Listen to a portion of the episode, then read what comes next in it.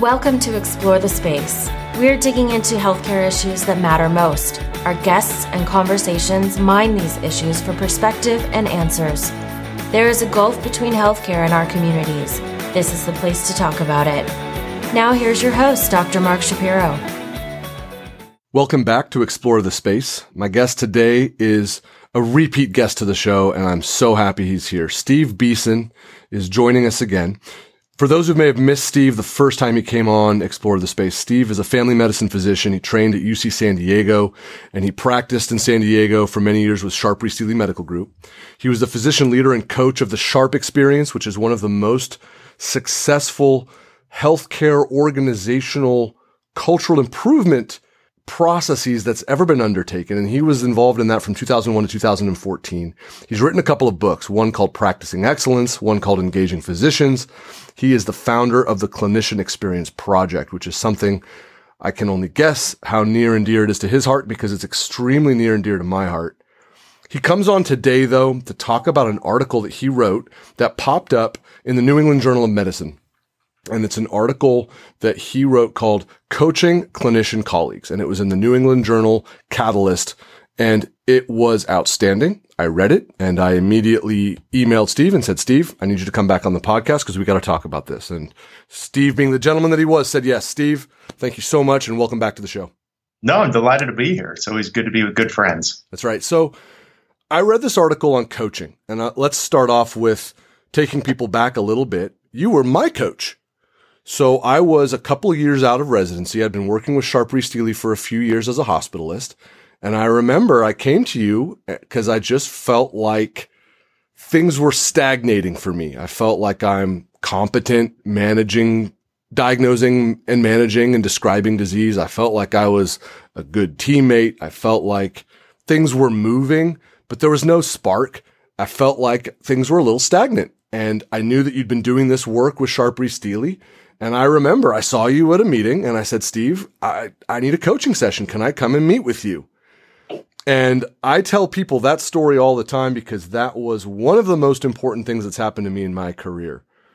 So why? Why was that so important? Why do I still tell the story about when I approached you and said, Steve, I need a coaching session? Why now, eight, nine years later, am I still, does this still resonate so much with me?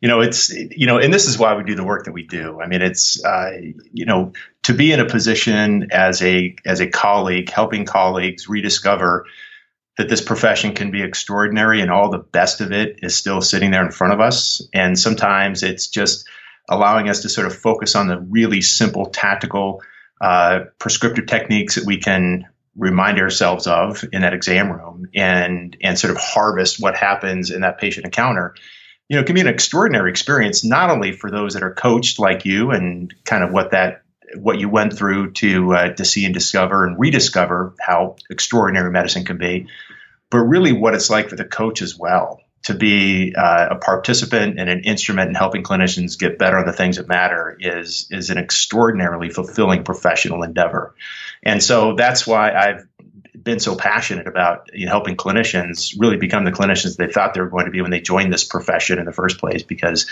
if you haven't noticed, uh, the, the, clinical body across this country has gotten a little distracted with all the shearing forces on it. So let's take let's take everyone that's listening. Let's take them back a little bit. I want to walk people through what medical training is like, and I think it's good for us to juxtapose that to the experience that most people who go into healthcare have had. Most people that go into healthcare at some point in their life experienced a team based sporting event or some sort of activity where they had a coach, whether it was sports, whether it was debate, whether it was acting, whether it was playing an instrument, whatever it was, at some point, the vast majority of us experienced the ups and downs of having a coach, someone that was looking over your shoulder to provide guidance, to provide a little goose if you needed it, to provide critical feedback, to help you develop in whatever it is you were trying to do. We go into medicine, we study, we work, we are immersed in training for many, many years. And then we sort of pop out of that tunnel. And that whole lifetime of having people behind you, having people looking over your shoulder, having people supporting you, helping you grow, helping you develop and whatever it is that you're heavily invested in, it stops. When no, I, it is. When yeah. I left residency, it stopped. And you're just like, uh, I have some money to do some continuing medical education, but now I I'm I'm rolling solo. Right. Why do, and, why do we do it that way? You know, it's it's incredible. I mean, if you look at the things, the composite of things that are most predictive of a clinician's impact clinically, behaviorally, and culturally within a healthcare system. I mean, you know, clinicians in general are we're 90% of all clinical activity. We account for 80 cents of every dollar in, in healthcare, uh, in, in by virtue of what we do and how we do our clinical work. Uh, we have a profound impact on the patient experience, particularly in the outpatient environment.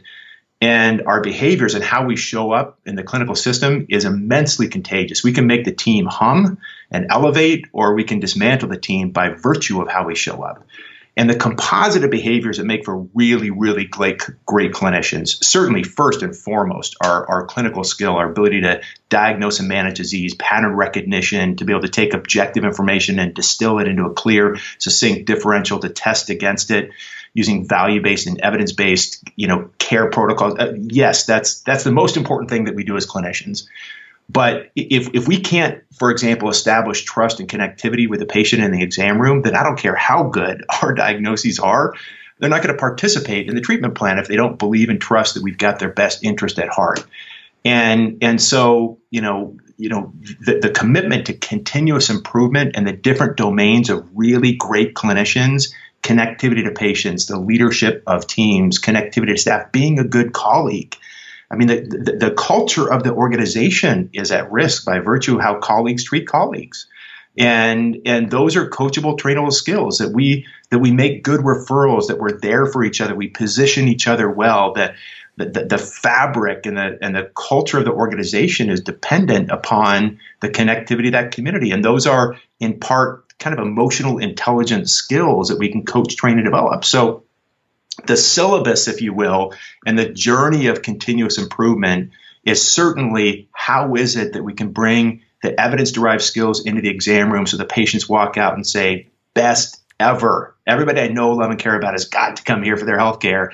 And our staff feels the same way, saying, man, I love working for our team. You know, I count, I'm asked, and I and I contribute to how care can be better. And we've got low hierarchy, and we can speak up if there is a challenge or an issue. And the clinician that I'm a part of and that is the leader of our team is doing things in a way that, man, I'm never going to leave and go anywhere else in terms of where I'm working as a nurse or as a, as a technician, as a pharmacist. And, and the colleagues are getting along really well. So, how clinicians interact with patients, staff, team, colleagues, those are all critical skills. And, and ironically, we get pretty good medical training. Uh, but the other domains that are so immensely predictive of a clinician's contribution to the culture and performance uh, and even clinical performance of a healthcare system frequently are not trained in medical school much at all. And there's not a lot of uh, training afterwards. So the, ver- the very things that we're accountable for, things like patient satisfaction and a culture of safety, we don't grow and develop. And, you know, so you know the the need to develop a continuously improving learning culture that continuously improves uh, in all of its work clinically and non-clinically and behaviorally i think is a vital uh, predictor of an organization's trajectory and its ability to get the work done and the value patient-centered consumerism safety reliability cultures that we all find ourselves in. I'm going to continue to build on this idea of coaching leveraging the idea of a sports coach because as you know, that's that I'm a huge sports fan, always have been. So tennis was my game, right? You can learn the basics of tennis. You can learn how to swing a racket. You can do that sort of stuff. But going through that lengthy syllabus of things you just described, I'm going through in my head as a tennis player. If I had tried to learn how to hit a slice serve, a flat serve, and a kick serve, be able to place them out wide, up the middle, up the tee, be able to do it under pressure, be able to do it against a right hander and a left hander, be able to mix speeds, if I hadn't had a coach, I would not have gotten those things done. As a physician, I can manage heart failure. I can manage diabetes. I can manage a ventilator.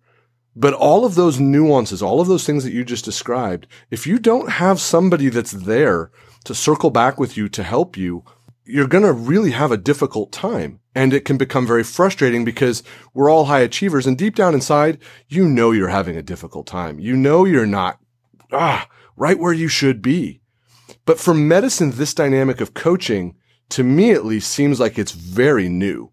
You know, your, your article is in the New England Journal of Medicine catalyst section, right? Catalyst. The thing that makes things start, the things that makes things go. Where are we when we think about physicians even considering the idea of having a coach? Well, you know, I think that uh, th- there's a couple of different um, kind of stimulants, if you will, for a coaching culture. You know, the most rudimentary is, you know, clinicians are now accountable for for skills that we never learned. Yeah. And, yeah.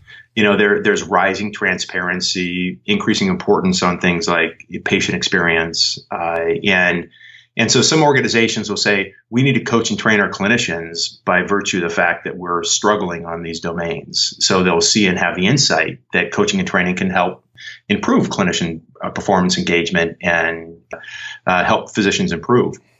So, you know, one of the things that's so important is clinicians' desire to be able to get better. And I wrote about this as what we call coachability there there's a spectrum of clinicians that are uh, that we coach and train. There there are sometimes coaching is used as remediation uh, to help those that are really really struggling. And under those circumstances, coaching can still work.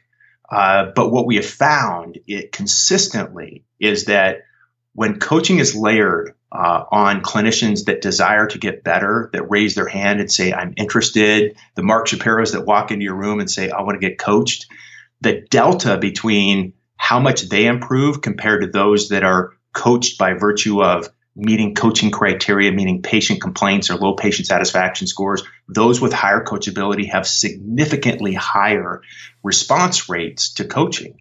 And so what we've learned and uh, reflected on in a coaching pathway is is trying to create draw and pull into the coaching process. And a really important part of the coaching process when we coach and train behaviors when you talk about all the different skills that you need as a tennis player there's many many different skills uh, behavioral skills that make for really great clinicians how we connect with patients how we lead our teams how we interact with our colleagues how we interact with our staff but we, we want to make it really, really simple. And we give clinicians really simple prescriptive things to do in the exam room or during a huddle or with a colleague or with a staff member. We allow them to go through the toll booth of the experience of what happened when you did that. And universally, I'd say without exception, when a clinician engages in a particular behavior, whether it be the recognition and appreciation of a nurse, asking a patient you know, what about all that you're going through right now worries you the most? The expression of empathy and, you know, all these really, really tactical things and allow them to debrief what they experienced when they went through it. Not only do they continue to do that skill forevermore, but they they begin to become champions and evangelists for that skill to their colleagues and you begin a process of skill exchange among clinicians and you transition the conversation from putting up a dashboard with green, yellow, and red boxes in it that makes everybody's eyes roll to to to a to an engaging conversation about how can we become better clinicians to, together on things that really really matter. And and to watch that that process occur is really what a coach does and allows that that development of a coaching culture which is a, an extraordinary thing to be a part of. When you want to develop that coaching culture let's even go a step back further though. You have to break through that initial shell, that initial resistance, right? Everything that you've just described, that was people participating in the process, albeit reluctantly. How do we even start that conversation? How does a leader of a team, and look, this isn't just in medicine. This is in any organization. This is with any profession where you have a skill that you need to get better at. How do you open the, the discussion to say, listen, this is what we want to do and this is a way to get where we want to go. How does that process work to even introduce the idea into a culture that has been without? Right. You know, one of the most power, it's a great question. One of the most powerful, you know, entries for how do we initiate coaching in our organization or with a team or with an individual. And those that are responsible for the coaching for them to be able to tell their own story in a what we call me then thee model uh, in the spirit of servant leadership that we got to become students to become coaches. And we learn the skills. We try the skills. We experience what it's like to be better to serve better to connect better. And we harvest our own personal revelation and we share that with our colleagues and allow them to say ah, i want some of that. Yeah.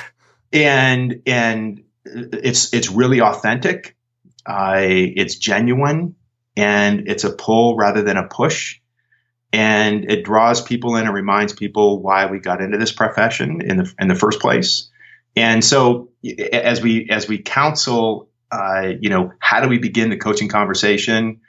We we never say uh, you need to go do this to get better at X, Y, or Z, but we begin to frame it around our own uh, personal story. Just to give you a to give you an example, I, I was uh, coaching a group of internists. Uh, this was, uh, gosh, a couple of months ago.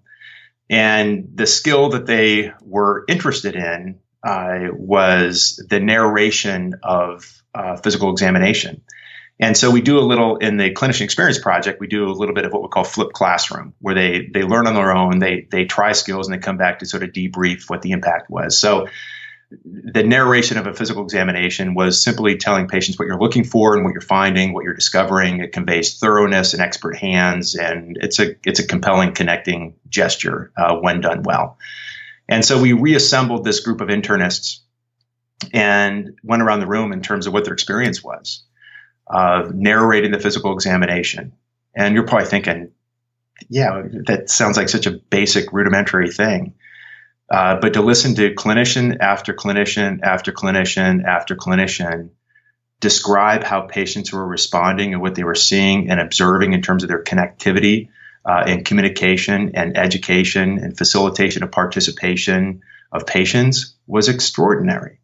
And when they were done, I can guarantee you with certainty that each of those physicians today are doing the same thing, having again gone through the toll booth of seeing and experiencing what a skill can do. And I can also verify to you that each of those clinicians that were involved in that initial work group are coaching and training their colleagues in every venue that they've got regarding the power of narrating the physical examination. And this is an example of, of building a, a learning culture that was by the decision that this is a worthwhile thing to do. And it was framed up by a story of their local coach regarding the power of narrating the physical examination, which is the reason they grabbed onto that skill in the first place. So this is what coaches can do. They can introduce a skill, frame it uh, on the testimony of what they've seen, discovered, and the benefit that they've seen, and allow that to serve as the nidus for colleague to colleague skill spread and building this wave, this social contagion of uh, doing things better and seeing the, the benefit of better connectivity to patients and colleagues and staff and running better huddles or managing opioid seeking patients or whatever the skills are that you're that you're working on that represent the immense challenges that each of us have in front of us now. You're the one that taught me that skill. I use it every single time I examine a patient. And every time I do it and I say your thyroid gland feels totally normal to me, your lungs sound clear, your heart sounds normal, I'm, does your belly hurt? I'm not feeling it. I see them visibly relax and more than half of the time they, they will articulate something about, okay, good. Or if I hear something that's not normal, if I say, listen, I can hear some fluid crackling around in the bottom of your lungs and here's what I propose we do about it. They are so engaged. They're reaching for their spirometer. They're telling me, yeah, I want to do this. I want to get up out of bed. I know this is the things that are going to help me get better. I, I coach that skill as well because it's so important. This is the thing though. We have to teach everybody that one. Yep. And the reason I say everybody, I remember going through medical school and I remember all the didactic training sessions and I remember all of the training sessions with a uh, you know an actor playing the role as patient where we had a whole checklist of all the different parts of the exam and this and the, that and all these things you had to do that wasn't there we yeah. weren't taught hey, it's a really good idea and a great way to connect with your patient that as you're finishing a component of the physical exam, describe to them what you're saying, seeing, feeling, hearing, and why is it relevant. We were not taught that.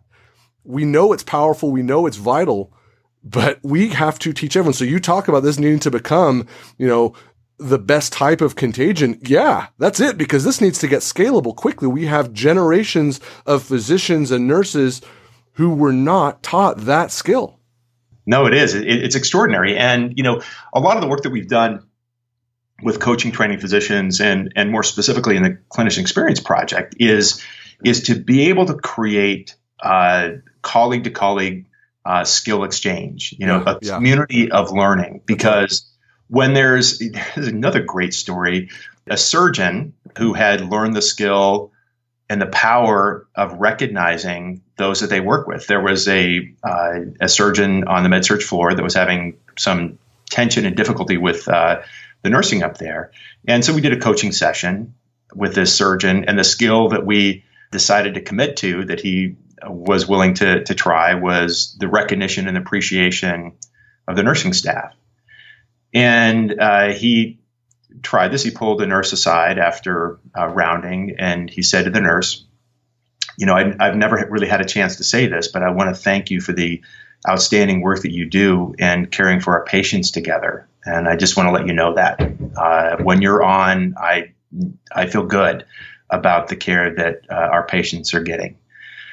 And he ended up the, the, the, the, nurse's response was so compelling. He ended up calling me that evening and uh, really in tears, uh, saying, I, I can't believe all the years that I've missed and what a simple thing can do and what a profound response that has. And what happened with that surgeon was he brought it to his general surgery meeting. He spoke at the medical staff meeting. He became again the uh, the node of spreading skill to skill, colleague to colleague. And again, if you look at change management, and there's a group of people that goes first, and the coach can be the inoculant for getting that to begin. But then you get a couple of converts that are willing to stand up and say, hey, this is worthwhile doing and allow that social contagion to take over. And then all of a sudden you realize, guys, look at it. We're all narrating our physical examinations. Hey, look, we're all appreciating the nurses. Hey, look at we're all introducing ourselves and what our role is in care. Hey, we're all expressing empathy and recognizing what the patients are going through. Hey, we're identifying what the patients are wanting to achieve. And then all of a sudden you go, gosh, look at we were in the 17th percentile uh, six months ago, and look at us, we're in the 83rd percentile now. Not not that that's why we do the work, because the mission has always got to be how do we, uh, you know, create you know extraordinary care in the exam room. But you can create a wave of cultural transformation not by administrative mandate, but by setting a social contagion of doing the right thing for the patients and each other, and allow that learning culture to really develop and grow and allow the clinicians to experience what it's like to get better. Um, I mean, if you look at the big drivers of human contentment, you know, if you look at the sociological literature, the psychology literature, the big millions of patients are, are uh, people uh, studied in terms of what are the things that really truly drive human contentment. And it really just distilled down to three things, which I believe in my heart and soul.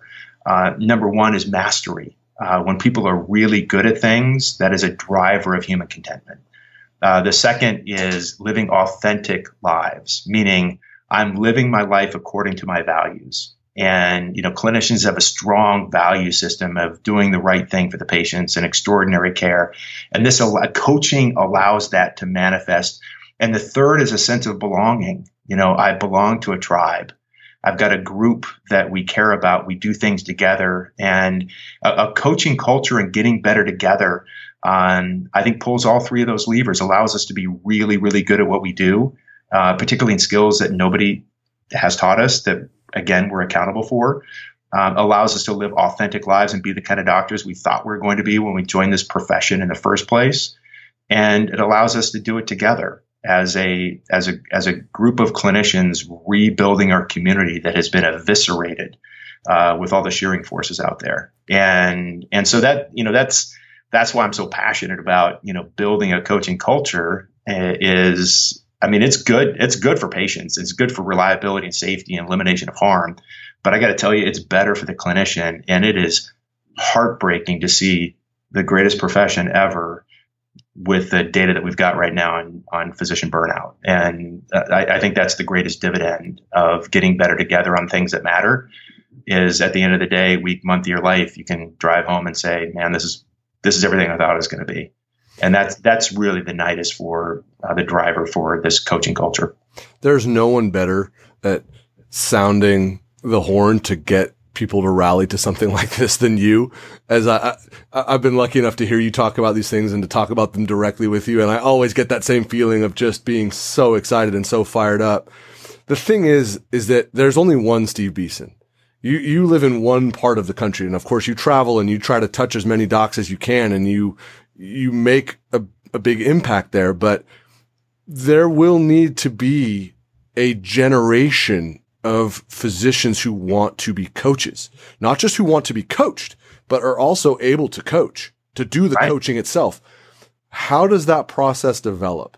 How do we start to help people not just want the desire or rekindle the desire, just like when they played soccer as a kid and had a great coach to be coached again to be a great physician? How do we start to get people to then pivot and say, not only am I a busy doc and I have all these responsibilities, but I actually want to coach people to do this stuff.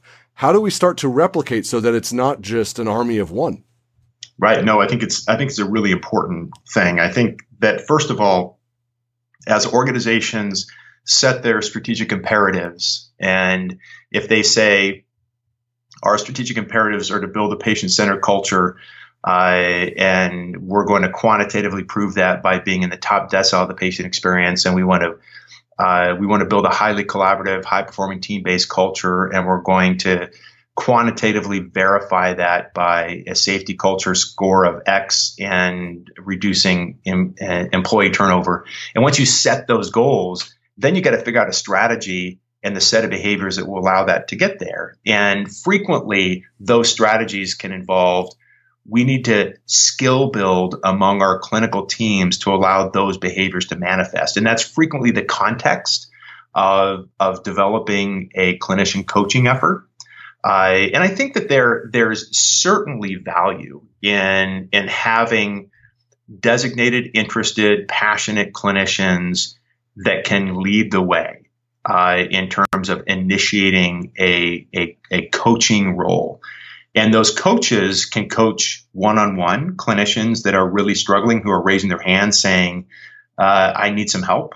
And I've coached over 500 clinicians, shadowing and watching and observing and providing feedback and debriefing with them. Uh, they can also coach in the group context. And I think that that uh, you know you're coaching a hospitalist group or an ED group uh, or a family medicine site or different specialists or even LVNs, MAs, and physicians together are different environments of coaching 3, 4, 5, 10, 12, 15, 20 at a time on the simple skills that can really, really work and the and the power of people getting better together. But but I think that the the really skilled coaches uh, are able to to really realize that you know those that they coach they now have a responsibility to teach others. And you don't have to coach everybody. You have to t- coach eight to 10% of your group. And then as soon as that eight to 10% group uh, engages and commits to behavioral change in the exam room or whatever skills that they're learning and are willing to uh, learn the skills, try the skills, and share the skills and to teach others, that's really all you need. If you look at change management literature, you just need 8 to 10% tipping point, as we say, uh, to begin that that social contagion spread. And so, an intelligent coaching effort will will be very deliberate about not. You don't have to coach everybody. You have to you have to coach enough for the the autocatalytic process of spread of skills from one clinician to another. Uh, but I'm, I'm obviously a big advocate of formal coaching uh, within healthcare systems, particularly when you start holding clinicians accountable and holding their pay at risk for things like patient experience and team interaction and team performance. You, you can't hold people accountable for stuff that they don't know how to do. It's it's just it's unfair. And in, in all of my years of coaching clinicians, I've never met one who could articulate why patients say what they say about them. They don't know and and we so we've got to so that's just one more reason why building a coaching program if you will can be really really helpful as these programs start to build as enthusiasm for this grows because i i really do think that this is going to be something that at a, at a rapidly growing rate, teams, organizations in healthcare are really going to gravitate towards to say, we need this. We want this. And here are the reasons why, and hopefully get a little bit more sophisticated in articulating the reasons why, as opposed to the standard, we want to raise our scores in X. We want to improve your monitored performance in Y. We want to remediate you. All the things that drive physicians crazy and make this feel like a, a negative or a pejorative. We want, it's going to turn hopefully into that thing of, we are going to create the community that's going to learn, it's going to improve together and really thrive together do you have any sense of the timeline? Because everyone on the other side of the equation who's listening to this or has thought about this is saying, yes, please. That's exactly what I want my physician to do. That's exactly what I, what I want the administrators of the health plan that I'm a part of to be focusing on. Yes, please. Is there any sense from you? Cause I don't think anyone has a better sense of the pulse than you do of the rate at which this is going to start to build. I, I, don't know the definitive answer. I've had a chance to observe, be a part of, uh, in and out, and was a participant in an organization that went uh, our bottom to top decile performance. You know, the the best of circumstances, it's a two to three year process yeah. to really get a pretty fundamental cultural change. And I would say the predictors of success are uh, like anything else is leadership commitment and endorsement uh, when the board, executive team, physician leaders say, us getting better together is worth every ounce of effort we're about to put into it, and building patient loyalty and patient engagement and a work environment where people are getting better together on things that really matter, we're we're going to back that full throttle. And I'm going to lead the efforts by example. I'm going to model the behavior. I'm going to message uh, regarding uh, a continuous learning culture and connectivity to patients and team performance and culture of safety behaviors.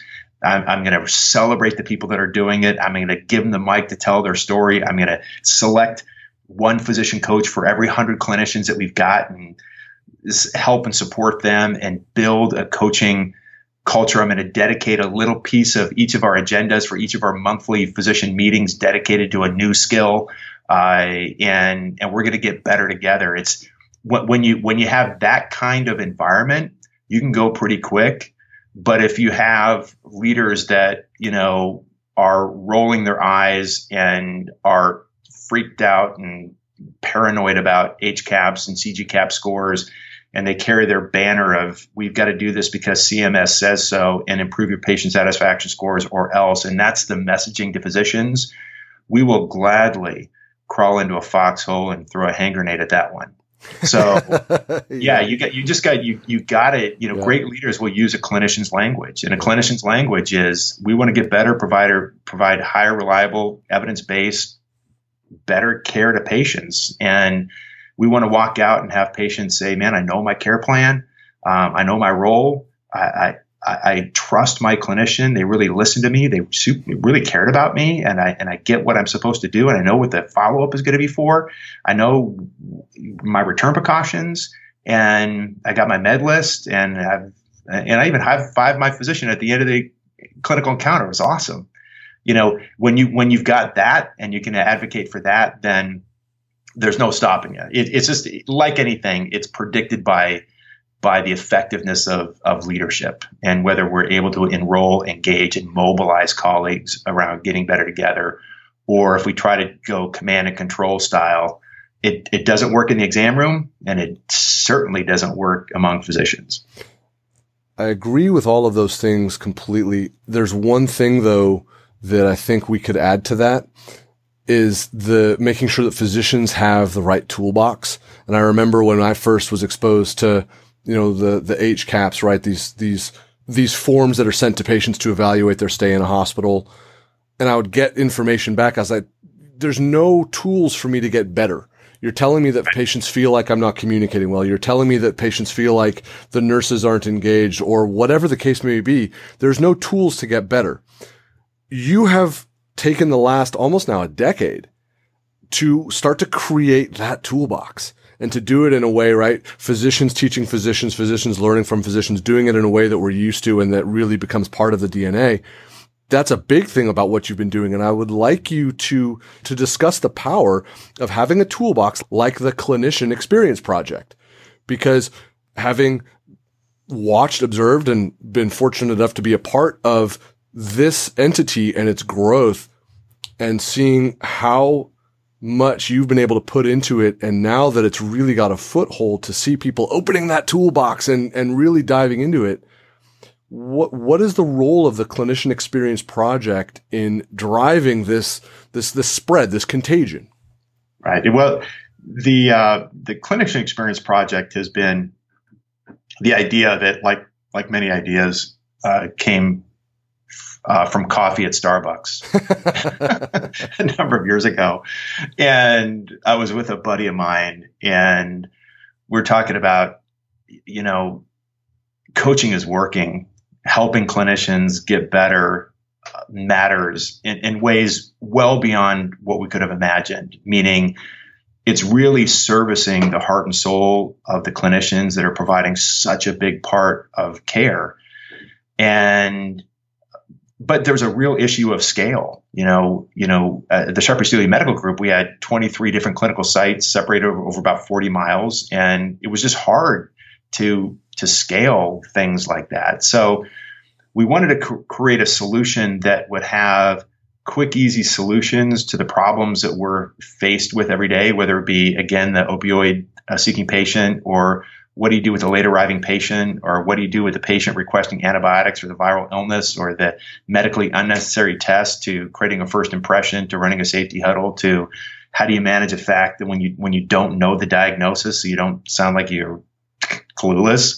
And you know the, the hundreds and hundreds of skills that make for really really great clinicians. We knew that they were working and we knew that clinicians found immense value. We knew that the mastery journey was something that was restorative and uh, created a continuous improving culture. So we we wanted to create uh, a place that had these kinds of solutions. And uh, the real purpose of the Clinician Experience Project, which is a uh, which is a learning community, is you know people will look at it initially and say this is an instrument to find uh, two minute coaching tips on how to improve patient experience and team interaction, which is which is true, but its real spirit is to to restore the clinician experience.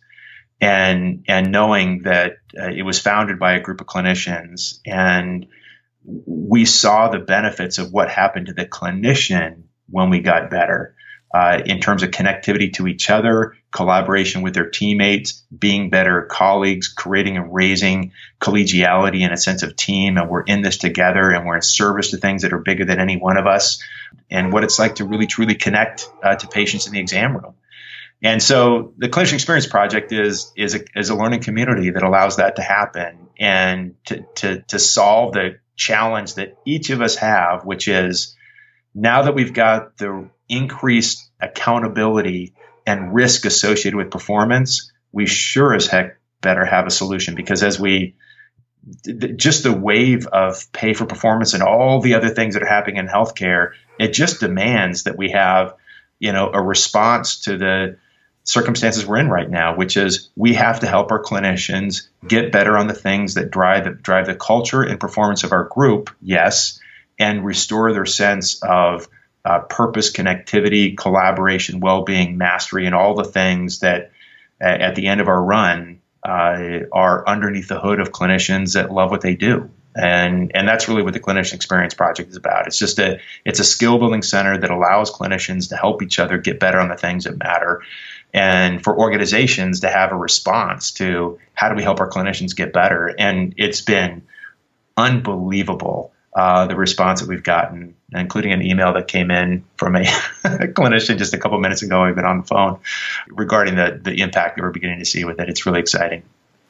The way you frame that, I think, is so important. That this is not just for the individual physician to find, but this is the one that the organizations that are hearing their physicians don't want to talk about metrics related to these things anymore. They they they feel ill equipped. They feel like they're getting pushed. They feel like too many different things are happening and they can't get better, they don't have the time, or any of the number of things that, that people will throw up as resistance.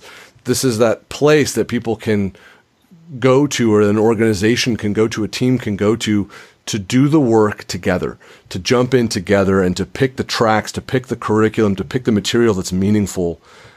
And, and I speak I speak about this obviously not just as someone who uses it, but having been lucky enough to be a part of it from early on and, and learning right. and developing curriculum right alongside you, there is nothing better than diving back into the stuff that is so important and meaningful to us as docs and to think about how can I make it better? How can I re-engage with those things? To teach it, to learn about it, to talk about it, to, to argue about it, to rethink it, to try it again. It's so right. exciting. It's so inspiring and it's, it's totally unique. Yeah, no, it is. And, and you know, Mark, you did such a fantastic job on our hospitalist patient experience uh, work. It's still it's so highly regarded by hospitalists across the country. So, of course, want to thank you uh, for your contribution. Now we've got clinicians from all over the country that are helping and contributing as we as we curate the best of approaches, whether it be high reliability or how to build a clinician community to leadership approaches and you know uh, you know all the other things that that uh, will, will never be done with creating and curating a curriculum. Uh, and it, it's just been it's been extraordinary to watch clinicians uh, getting better and you know seeing the impact of of just again I've said it over and over again, but watching clinicians remember why they joined this profession and going through that going through that rediscovery uh, has been you know uh, a life worth living from my perspective. There's there's really nothing more fulfilling than watching clinicians to say, "I forgot. This is awesome," and and to, and and then to watch them stand up and tell their colleague and so on and so forth, and to watch the organization get better has just been it's been a total privilege to be to be a tiny little participant in that activity. It's funny you sort of captured the what I think would, is how you'd answer my next question, which was and it's it's actually built on a conversation I remember you and I had many years ago around you're you're going to create a movement here. You're going to sound the call to action, and you're going to do Steve Beeson things that get people fired up, that get people motivated and engaged. Are you up for this? This is a big thing that you're about to do. It's gonna work. It's gonna be big. Are you are you up for it? Now, years down the road, I was wondering now that it's getting bigger and the call to action continues to expand that the work obviously is going to continue, do you still feel as fired up, more excited, or is there a sense of I'm ready to pass the baton? My, Steve Beeson's work is done, and I need other people to pick it up because there's other things that I need to look at to pay attention to. Well, I no, I, I think that I'm I'm more excited than ever and more affirmed that helping and supporting clinicians to get better together is uh, the reason I was placed on this earth in addition to being a husband and father. but, you know, everybody's got, you know, you got to reflect saying, you know, what kind of impact do I want to make?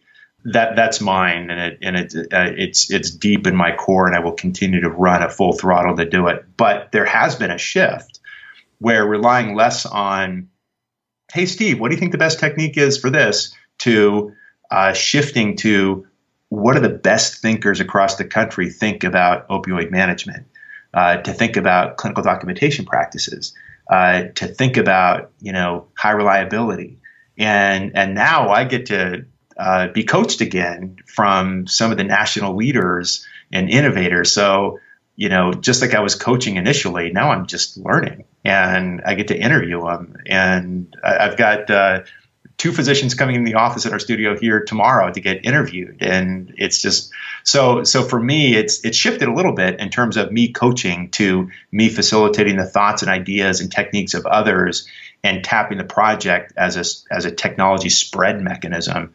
And uh, so it has shifted a little bit but the speed has definitely picked up but just in a little bit slightly different curating direction um, which has been really exciting for me this next phase is going to be a fascinating one as people hear this and they want to learn more, how do we find Steve Beeson? How do we find the Clinician Experience Project?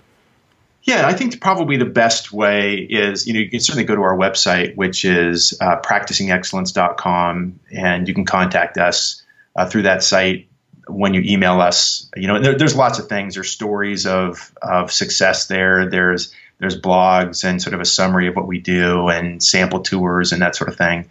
And I'm not hard to find. Uh, my email is Stephen, S T E P H E N, at practicingexcellence.com uh, I'm super responsive uh, to my email and, and love to hear from folks in terms of what they're struggling with and whatever struggle you've had. I've been there, done that. And uh, even though we've had epic success with uh, our work here, there were many stupid failures that we did along the way. So uh, I can console and help and support uh, folks along the way. But that's probably the best way to get a hold of me. And I'm always happy to, to chat with others that are on a similar journey. The other nice thing is that the article that we referenced at the beginning of this, which was the one that was published in the New England Journal of Medicine Catalyst section, that's also really easy to find. And I actually do want my listeners to take a look at this article because it's titled Physician Coaching. This is for anybody that's in a profession where they have folks that want to be coached, maybe need to be coached, those who are interested in becoming coaches. It's all here catalyst.nejm.org and you just put in physician coaching and you'll find it easily. And it's, it's a fabulous resource. Steve, it was a fantastic paper. I'm so glad that you wrote it and I'm so glad that it was able to bring us back together on the podcast to talk about all of this amazing work. No, it's uh, my pleasure, Mark, and so appreciate our friendship and uh, our our shared mission, and uh, just love working with you. It's uh, you're you're a you're a bright spot in healthcare, and it's it's fun hanging out with you whenever I can. Well, Steve, I really appreciate that. And I feel exactly the same way. I can't wait for the next thing to pop up in the social media world so we can have you back on the podcast for a third time to keep the conversation going. And once again, thank you so much for coming on. My pleasure. Thank you for listening to Explore the Space. Visit us on our website, explorethespaceshow.com, and please subscribe to our podcast on iTunes. Follow us on Twitter at ETS Show and you can email Dr. Shapiro by writing to mark at explorethespaceshow.com.